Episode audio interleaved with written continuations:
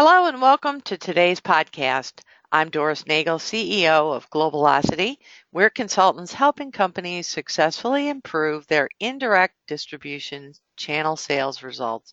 We bring a combined nearly 100 years hands-on experience helping with market entry, legal and compliance issues, and strategic selection and management of distributors, sales agents, OEMs, wholesalers, and other indirect distribution channels. Today, we are delighted to have with us Alejandro Infante as our guest to give his, his perspectives about some of the financial considerations in managing distributors and particularly distributors in foreign markets. Alejandro is in a unique position to talk about some of these issues since he has over 30 years experience in healthcare channel management, both from the supplier and distributor perspectives.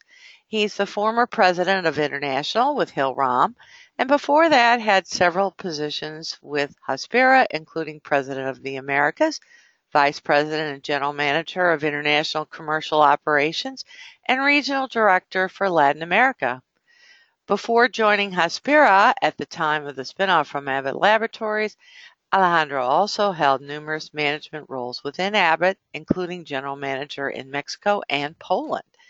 Then in 2015, he founded Procursum Medical with the vision of becoming the first supplier of medical devices, services, and operational solutions with regional coverage in Latin America. He holds a degree in industrial engineering and a marketing diploma from the Universidad Iberoamericana in Mexico City, and he's a native of Mexico, but now living in Miami and enjoys cooking with a glass of wine in the company of friends and family. Alejandro, thank you so much for being with us today. Thank you for the invitation, Doris. Really appreciate the opportunity to share some of my thoughts on indirect channel management. Great. Well, I think maybe um, an interesting place or maybe a natural place to start is with the rationale for using distributors in the first place. You know, my my experience, and I'm sure you've seen it too, is that when it comes to indirect sales channels, for many companies, suppliers at least, they, they're an afterthought, what I call the proverbial redheaded stepchild.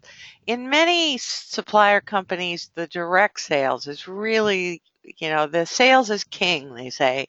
And the direct sales force gets lots of focus, big conferences, award trips and the you know the distributor managers not so much sometimes have you seen that as well over your career sure i have and i think this is really interesting because in my experience the indirect channel can be one of the most profitable channels for a business.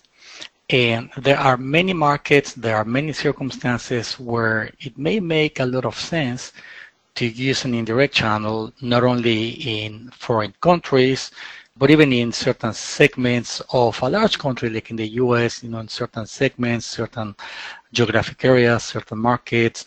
So when the conditions are right to use an indirect channel, it is highly profitable and companies should pay attention to that, should nurture those indirect channels and certainly treat them as part of their own sales force because at the end that's what they are they're part of their own sales force and they deserve the same attention and the same consideration as the direct sales force you mentioned that when conditions are right what do you think some of the best reasons are to use distributors instead of direct salespeople okay one of the most evident reasons is whenever you're playing in a market that doesn't have enough size to justify a mm-hmm. direct sales force, and that pretty much depends on company by company what that size is.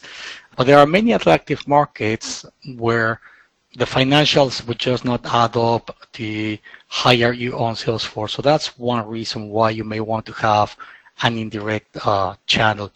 The other reason may be because you don't have a complete portfolio of products or solutions for the end customers and your distributor or your indirect channel may actually have a complete solution that may make it more competitive and you know your products may be better positioned as part of a full portfolio.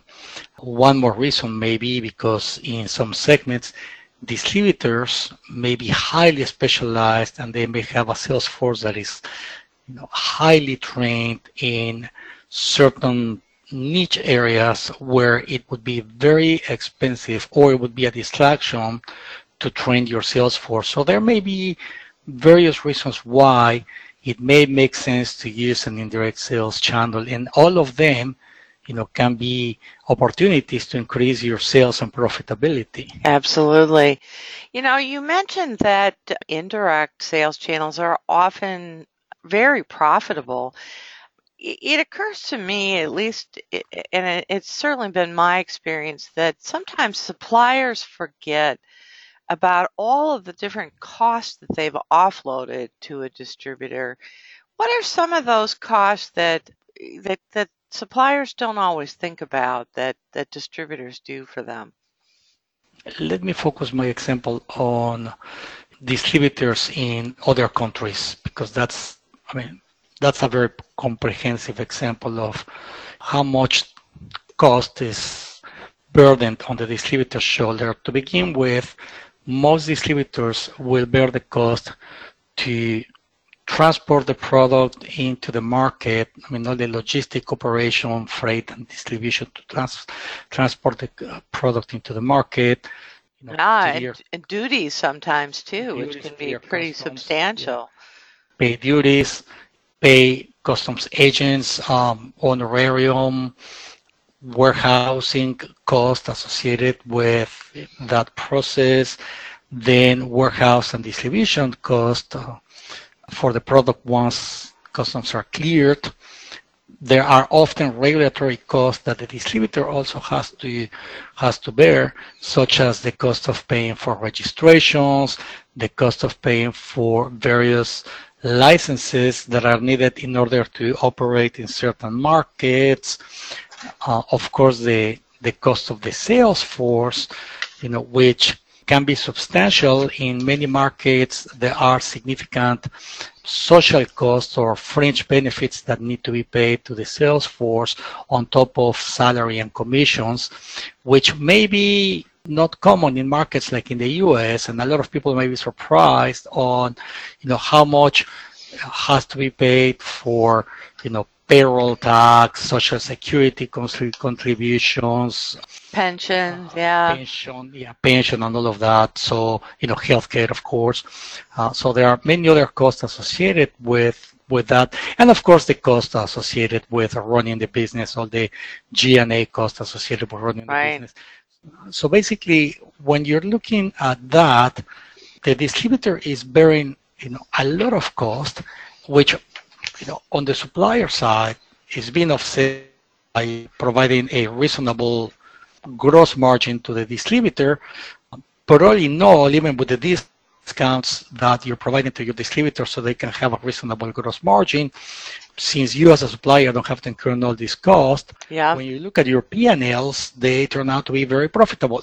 Maybe not in absolute dollars because they tend to be smaller markets, but when you look at their profile, gosh, you know, it makes a lot of sense in many markets.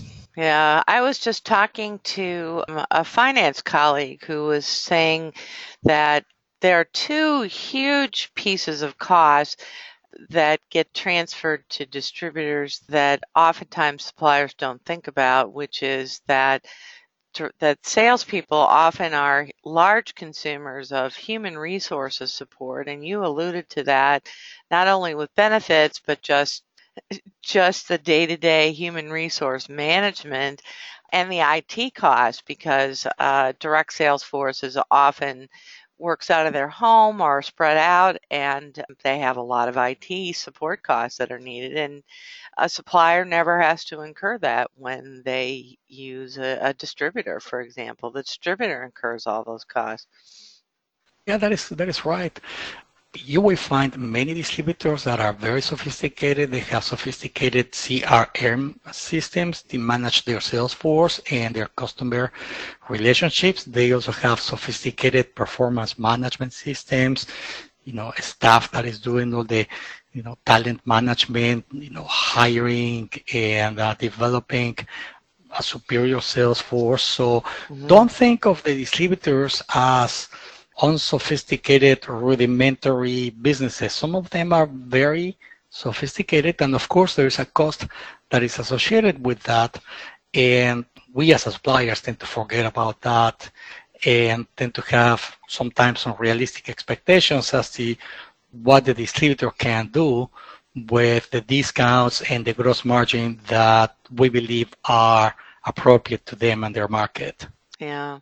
So what are your suggestions? What are some things channel or distribution managers can do to help educate their management about all the costs that are moved to the distributor and the value that distributors provide?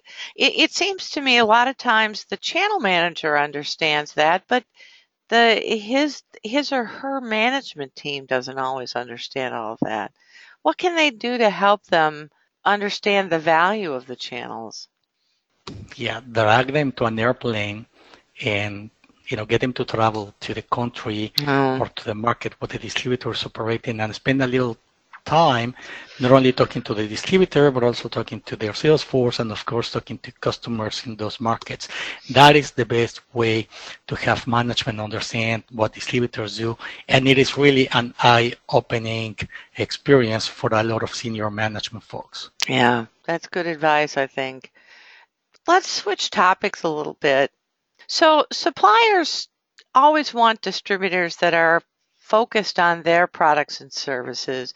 And a complaint I hear a lot from clients and prospective clients is that they're frustrated that their distributors don't focus more on their products. In other words, how, how do I keep my distributor's attention and focused on my products? What are some of the most common reasons in your experience that distributors lose focus or interest on a particular supplier? Uh, I think it all starts with the selection of the distributor. Yeah, I agree. Yeah, it all you know it all starts with understanding what are their capabilities, their core competencies, the rest of their portfolio, and how does your product fit within their portfolio. You also need to understand how you know, how they are structured. Do they have a go-to-market strategy that is basically a kind of a segment public versus private segment uh, strategy? Do they organize themselves by business units? Uh, are those business units organized by therapeutic area? Are they organized by supplier? Uh, so you need to understand before engaging with a distributor how they go to market and how your product fits within their portfolio. And then, of course, you have to make sure that first your product is solving a need within their portfolio. Mm-hmm. You know, you know, it's going to help them be successful as, as a company within their portfolio. So that's number one. Number two, you need to make sure that also the financials, you know, work that they for, have. For the distributor, you mean? Yes. Yeah, and of course for you. You, know, you, you always have to take that in mind, but you have to make sure that the gross margin is adequate for the distributor, that the incentives for the distributor are in place to, to, to grow your business, and perhaps most importantly, you need to be close to the distributor. You need to be responsive when they have a need, when they have a technical question, when they have a regulatory question, when they need to su- your support to participate in a tender, or you know sometimes when they're just screaming for attention from the supplier and the supplier is pretty busy somewhere else uh, not paying attention to the distributor needs. So the best way to ensure focus for your products is that, you know, is just you, you have to be close to your distributor, as I'm sure many channel managers are going to agree with me. Uh, that's the best way. You know, in one of our prior discussions, you mentioned that there are also risks with though with distributors who are too focused on your products. Can you talk about that just a little bit? Yeah, absolutely. Uh, I think this is uh, this is a common common misunderstanding or mistake that some people make when they are either choosing a distributor or you know when they have to consider whether to change or not their distributor. Sometimes they think, you know, it is great that my distributor is so focused on my product.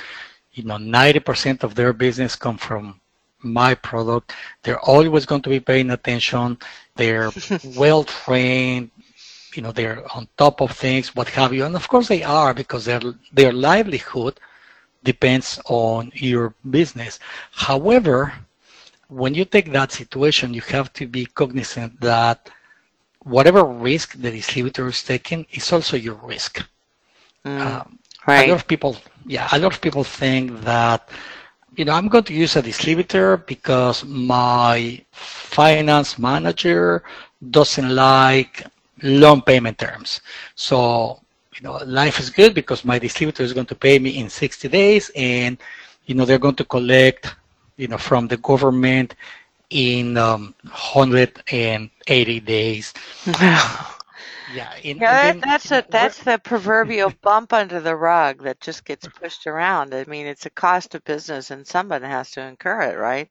Right, correct. So where's that going to come from? So you know, even even assuming that you know your distributor, you know, has the the right working capital to make things work, eventually, if they become un, unsolvent, what is going to happen? They're I mean, they're not going to pay you and they have no other source of income than selling your product. So then very often you see these situations when channel managers come to their senior management and they ask for either extended payment terms or relief from applying the credit policy to their distributors uh, so they can hopefully one day get paid. It's something like if we if we stop supplying product to them, then they're not going to make any money and they're not going to pay their past dues. And you know this this leads nowhere. This is a vicious circle. You know nobody's going to win with this because this eventually is going to explode. And one of the reasons why this happened was precisely because that distributor didn't have any other source of income than right. your product. So you're kidding yourself right. if you don't think you are cost sharing the market risk with the distributor when that happens. Yeah, interesting.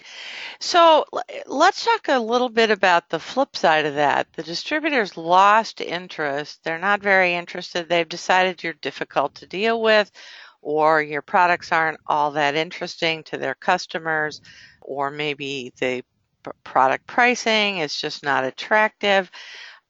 How easy is it to get your distributor refocus back on you and how in other words how do you determine whether or not you can get them focused back appropriately or whether they're frankly just a distributor you may need to replace or just be content that they're just going to you know be what they are and occasionally order from you but not be much more? I think there's no easy answer to this question uh, and certainly there is not one size fits all answer. Uh, you need to spend a lot of time with them, need to understand what their concerns are, uh, need to understand if you are the problem as a supplier because either your product is too difficult to sell, too expensive, you don't, you are not um, supporting your distributor in a, vari- in a variety of ways, or is this a problem that is relevant to the distributor and basically most suppliers? It is seldom every supplier but most suppliers are going through the same problem with the distributor. Uh, and that will give you a clue whether you know you have to set up an action plan where it is on your side to improve things and give it a try with the distributor or you know are you looking at a, at a distributor is actually underperforming for most suppliers and you are better off, you know, going somewhere else. But there's no easy answer. Um, once the situation happens, you are certainly going to lose money, market share. You could leave maybe some uh, some account receivables, some on the Yeah. table, um, some damage in you know inventory. You have to do everything that is in your power to prevent you from reaching this situation Yeah, I agree. in the first place. S- Let's change topics again. I know you spent a lot of time in Latin America, but also some time obviously in Poland and in both Eastern Europe and Latin America. The issue of distributor corruption is, um, and payments under the table are a significant risk in both of those regions. And uh, although I think there are probably some companies out there that still think that they don't have to worry about this issue because the distributor is a third party. Most companies today with distributors recognize that the distributor, at least for, for government anti-corruption programs, is viewed as an extension of the supplier. So eh, let, let's just talk about the corruption issue. How, how common is it really, do you think? I think unfortunately in many markets it is it is more common we may think and it is a very local practice. Suppliers can be oblivious to it. I mean you can i mean you have to be a little naive of course but you can travel to the country many times and you know not not realize what is going on though many times there are a lot of clues in front of you that tells you that something is is going on. So um, first of all, I think to your comment about some uh, companies or some suppliers uh, thinking that they are protected because they're using a distributor, you would be surprised, or people would be surprised, how many suppliers or how many people within the suppliers organization still believe that. And I've heard it many, many times, things like, you know what? we don't sell directly. We sell everything through distributors, and then they use sub distributors. We don't know what they're doing, and Oh, uh, well, we don't want we don't want to know. don't ask, don't tell. Don't ask, don't tell. And and of course that is that is not an appropriate stance when you're um, going through a deposition with the Justice Department or the SEC, of course, for violations of the FCPA. Uh, you are co-responsible for everything your agents, representative, or distributors are doing in any of these markets. Yeah, you know, there was just another case last year, 2016, with a, a company called Analogic that got themselves in deep trouble because of corruption and payments that the distributor was making and discounts and other kinds of payments that they had agreed to make to the distributor in exchange for those kinds of things. So it it definitely is out there. People need to understand there is a risk. Yeah, and, and you have to be looking all the time for the red flags. You know, So so what you- are some of those red flags? I mean, what what are the kinds of things people should be looking for? things like is your distributor asking you for very high discounts?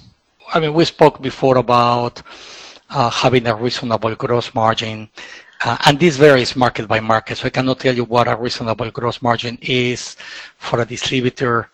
You know, it of course depends on how much is the sales effort, the working capital cycle. There are many many factors to take into consideration to determine what an appropriate gross margin is. But if you smell that your distributor is asking you for unusually high discounts, then that is a red flag. Another red flag is when a distributor may come and tell you that they can get a business if they use a certain agent or if they hire a certain consultant Mm, uh, or they can introduce you to a third party who can arrange uh, a meeting with a government official and um, for a fee, of course. Uh, so those kind of things are always uh, red flags with when dealing with possible corruption issues. The the other thing you have to look at is who are they selling to know, do they claim that they sell exclusively because they have a very good relationship with a certain procurement officer? I mean, there, there may be a lot of clues and you have to, you have to be watchful and alert for for all of those. And when your distribution contract stipulates that you have the right to audit your distributor for any of the reasons, don't be shy.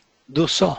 You have the right. You know that that's in your contract. And you know a lot of clauses in contracts end up being yeah just words. Not just words. Yeah, just just dead words, right? But this yeah, yeah, which is a topic for a different conversation. It is. Yes, indeed. Yeah. But, the, but this one is, you know, if you have the right to audit, you know, by all means, audit them. And if they agree upfront to the audit because they're used to it and their suppliers do the same, then you know that gives you a certain level of confidence. If they flat out refuse to be audited and almost refuse to let you in, you have another red flag. That's something yeah. may, may be going on, and um, you will not know unless you dig into it. Travel with their sales force to talk to a lot of their sales people, people talk, and you know if you talk to them, they'll tell you a lot of things. A lot of things. I can imagine. Um, so let's say you see you're a supplier or you're part of a distribution management team, and you suspect there may be a red flag or two. What what do you do? Short of asking for an audit, because that obviously requires money and time and budget to do. But you, how should you respond to some of those? What What do you do? Well, one of the first things you have to do is you have to have a, a frank, open discussion with your distributor around you know their FCPA obligations. You have to make sure that they understand it. I mean, it's not just because it's written in the contract that they understand it. You need to have a program where you periodically train your distributors in you know how to deal with FCPA issues, and you need to get them to commit to this. Something we did in my past life was, you know, ask them to certify every year that they were complying with uh, FCPA and anti-corruption regulations. You know, you, you, you need to have a lot of these elements to prevent it from happening. And most importantly, if ever you are in trouble with the authorities, you need to be able to demonstrate that you have made every reasonable effort to prevent corruption and violations of the FCPA, and that includes communication, certifications, yeah. contracts, training, discussions. Yeah. It's an insu- know, it's end, an insurance policy basically for suppliers. Yeah, at the end you cannot prevent everything, but you have to demonstrate that you you are doing every reasonable thing to prevent it. And here, let me just make a a break to to have a commercial on Globalocity because I think you guys would be a great resource for a lot of suppliers when it comes to you know assessing this risk and helping them set up some kind of program given your legal background. Well, thanks very much for that unsolicited plug, Alejandro. We certainly can help and have helped companies develop partner due diligence programs and specifically designed anti-corruption due diligence training and certification programs. We've also provided anti-corruption language in lots of distribution agreements we've helped clients negotiate. And we've actually been involved in due diligence of acquisitions, uh, looking at companies with distribution uh, channels and um, and and vetting out their anti-corruption programs. You know, it's interesting though that many companies just aren't worried about FCPA or anti-corruption risks. Some just don't seem to believe there are any risks, or maybe they believe that there really isn't any corruption happening, or that the risks are too small to invest any time or money on, or they just assume FCA prosecution happens to someone else. Uh, they don't think about the fact that they could get caught or that someday they may want to sell their company or take it public. And not only will they have to do a bunch of rework, but if as part of the due diligence, the acquirer finds corruption, they're bound to report it to the government.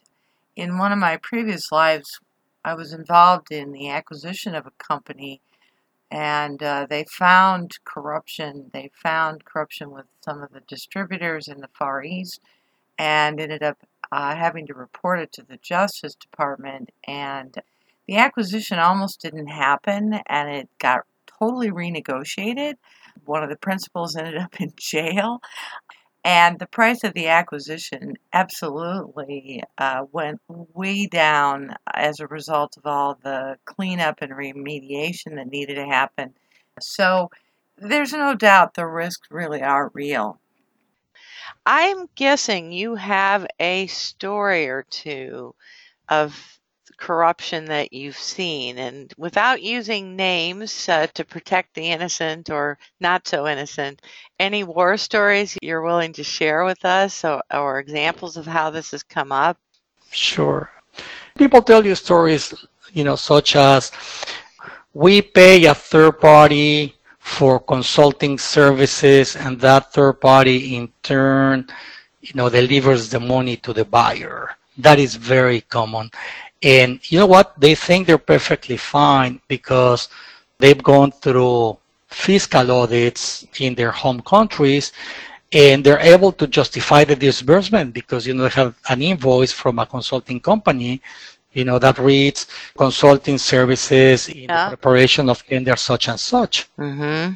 yeah but where's the money going i mean that, those by the way are red flags whenever you see distributors paying for those kind of services and and a lot of people, even some distributors, believe that they're they're perfectly in compliance because they are not paying themselves right. to to the buyer. They're using an intermediary. So right. Uh, you know, I found this uh, to be pretty prevalent, and and some other people are you know are getting even more creative with their accounting, so they can create you know they can have even double accounting, separate set of books. They get the money from somewhere else. I mean, you know, all kind of horror stories. So yeah, yeah, you have to be pretty close to them and uh, ask a lot of questions. A lot of these, ask a lot of questions, be close to them, and a lot of these also can be avoided at the time of selecting your partner. You just gotta make sure that you're selecting a reputable partner.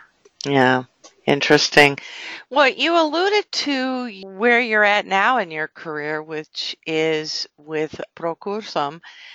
Tell us a little bit about that initiative and why you decided to go in that direction after spending a lot of years in the in the uh, the big corporate world. Sure.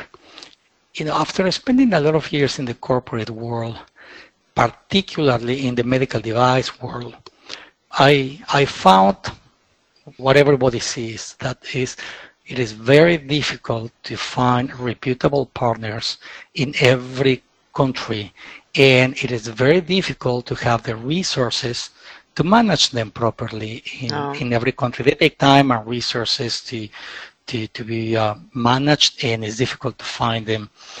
So, you know, I realized there was an opportunity for a for a distributor that could actually cover several countries and be managed in a professional way just like a multinational business uh, would be managed and act as a single point of contact for suppliers who either want to enter a region or who are not happy with their current partners in the region.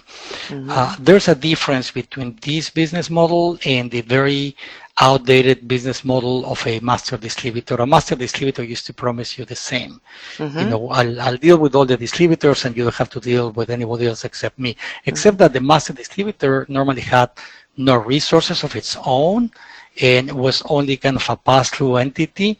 And instead of giving you transparency as to what was going into the market, it just added another layer of, you know, of uh, secrecy, put it that way, into what and cost, going. obviously too. And cost, yeah, and cost and additional margin. So this is not the same. This is this is a distributor that actually has a direct presence, you know, a subsidiary in major markets and this is an opportunity because there is no other distributor, particularly in Latin America, that can focus on this.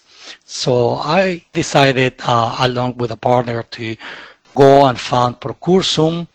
And, you know, we are in the middle of setting this up. You know, such operation can only be set up through acquisitions. Yeah. So we're having conversations with multiple distributors in various countries, but only with distributors that have a leading presence, a premium portfolio of products, great commercial and ethical reputation, national coverage in uh, you know in their own countries, Right. uh, a uh, professional management structure, and the idea is to roll them up into a single entity and play that role. Then, when suppliers want to either enter the region or optimize their presence in the region, they don't need to go to multiple partners and Right. find multiple partners. They have it all in one site. Right. You would be the the natural choice. So now you're far more in tune with the distributor's perspective on things since you've been you talk to lots of distributors, meet with them, have deep discussions with some of them. Based on that experience, what do you and your distributor partners now that you're talking to, what what what do they look for in a good supplier? This is really interesting because just as suppliers believe with reason that there are good and bad distributors, uh, distributors also believe with reason that there are good and bad suppliers. Well, that's Uh, probably right. That only makes sense. It takes two two companies to make a partnership, right? It, it takes two to tango. exactly. Yeah, and you know it's it's difficult to tell. You know there are some there are some very reputable companies. I'm not going to tell you names.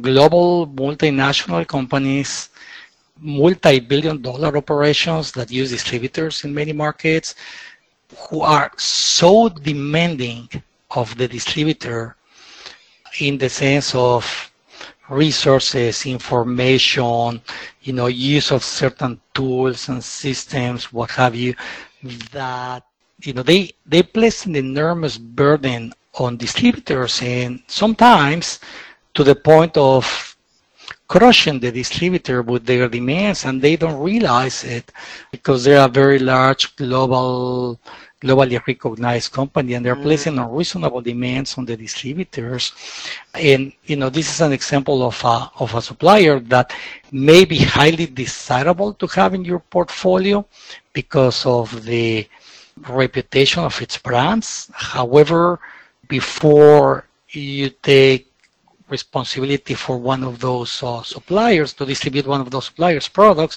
you have to make sure that you have the resources to to comply with everything that these suppliers are demanding so that's one example of a difficult good but difficult supplier and then you have other suppliers who are totally unreasonable who want you to take unreasonable amount of inventory at the end of every quarter who want to continue squish you know uh, again, topic for another day because there's a lot to talk about that. And, and by the way, a lot of that has to do with, uh, you know, you, you players can be incurring in SEC violations and a number of other uh, yeah. violations. I was thinking that. that too. yeah.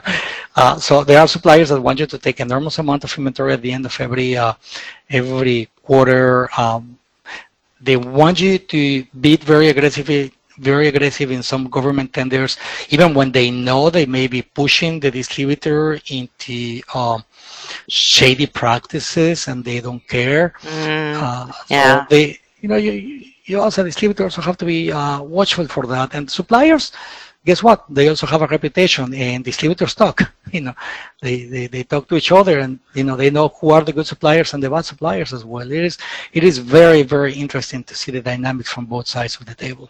yeah. Yeah, well, certainly in healthcare, it's an increasingly small world with all the uh, mergers and acquisitions going on. It was small before, but I think it's getting even smaller these days.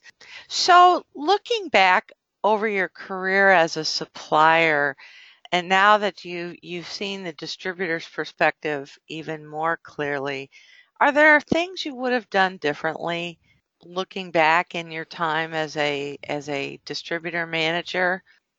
I have made many mistakes in my life.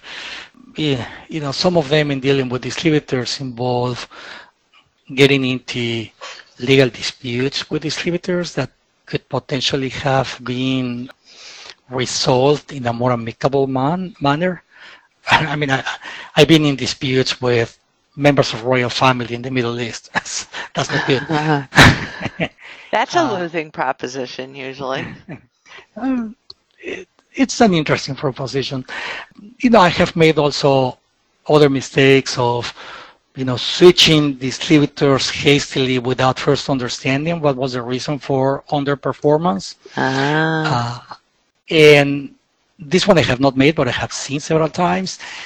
You know, a big mistake is to believe that because you are the supplier, you can do a better job than the distributor. And, you know, trying to replace the distributor with your own sales force, you know, and expecting that you are not going to lose any customer or market knowledge, that is wishful thinking. And you know, I've seen a lot of uh, a lot of companies actually lose money, lose market share, and eventually going back to distributor model when they realize that they can do it on their own. So, so yeah, I you know I've made a lot of mistakes. I've seen a lot of mistakes. Uh, I think the the bottom line would be know your market, make hard fact decisions, not emotional decisions and uh, and also understanding that you know you're dealing with people, and you know it you know it takes uh, like like I said before, it takes two to tango. You, you have to make sure that you have a common approach to solve things together. Right. So, any final thoughts for our listeners today? Uh, well, it's been really a pleasure, uh, Dory. Thank you for allowing me to to share my thoughts. I wish you a lot of success with Globalocity, and I hope to have the opportunity to have this conversation again with you sometime in the future. Great. Well, I wish you the same with Procursum. It's obviously a very interesting and innovative idea, and likewise, I wish you every success and want to thank you very much for being with us today and sharing your thoughts. So, we'll hopefully talk to you again soon, and we'll watch the evolution of Procursum with lots of interest. Thank you, Doris. And, and by the way, if any anybody in the audience wants to contact me, uh, my email address is alejandro.infante at procursum.com. And uh, we'll be happy to take any questions, concerns, or business opportunities. Terrific. All right. Well, that's a wrap for today. I hope our listeners have enjoyed our podcast about some of the financial aspects of managing distributors. You can listen to interviews with our many other guests by subscribing to our podcast on iTunes or at our website at www.globalocityservices.com. Thanks for listening.